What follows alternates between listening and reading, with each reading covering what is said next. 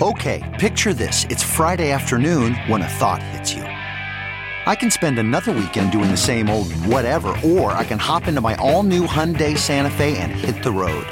With available HTRAC, all wheel drive, and three row seating, my whole family can head deep into the wild. Conquer the weekend in the all new Hyundai Santa Fe.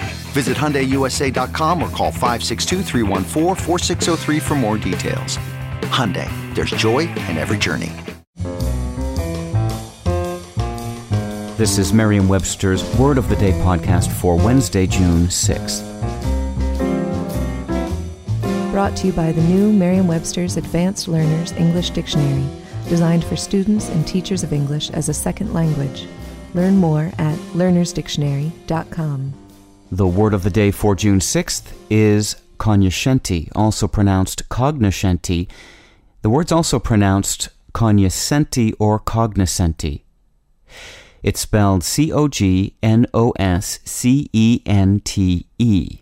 Now, the plural of this word is perhaps more commonly seen, and the plural is spelled C O G N O S C E N T I. Cognoscente is a word that means a person who has expert knowledge in a subject, a connoisseur. Here's the word used in a sentence. Cognoscenti in the art world knew that most of the works being auctioned off were second rate. The words cognoscente and connoisseur are more than synonyms, they're also linguistic cousins. Both terms descend from the Latin verb cognoscere, meaning to know, and they're not alone. You may know that cognizance and cognition are members of the cognoscere clan, do you also recognize a family resemblance in the word recognize? Can you see through the disguise of incognito?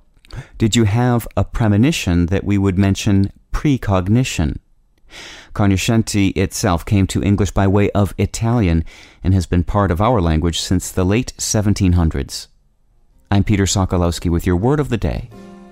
Visit the all new learnersdictionary.com, the ultimate online home for teachers and learners of English. A free online dictionary, audio pronunciations, custom study lists, and interactive exercises are available now at learnersdictionary.com.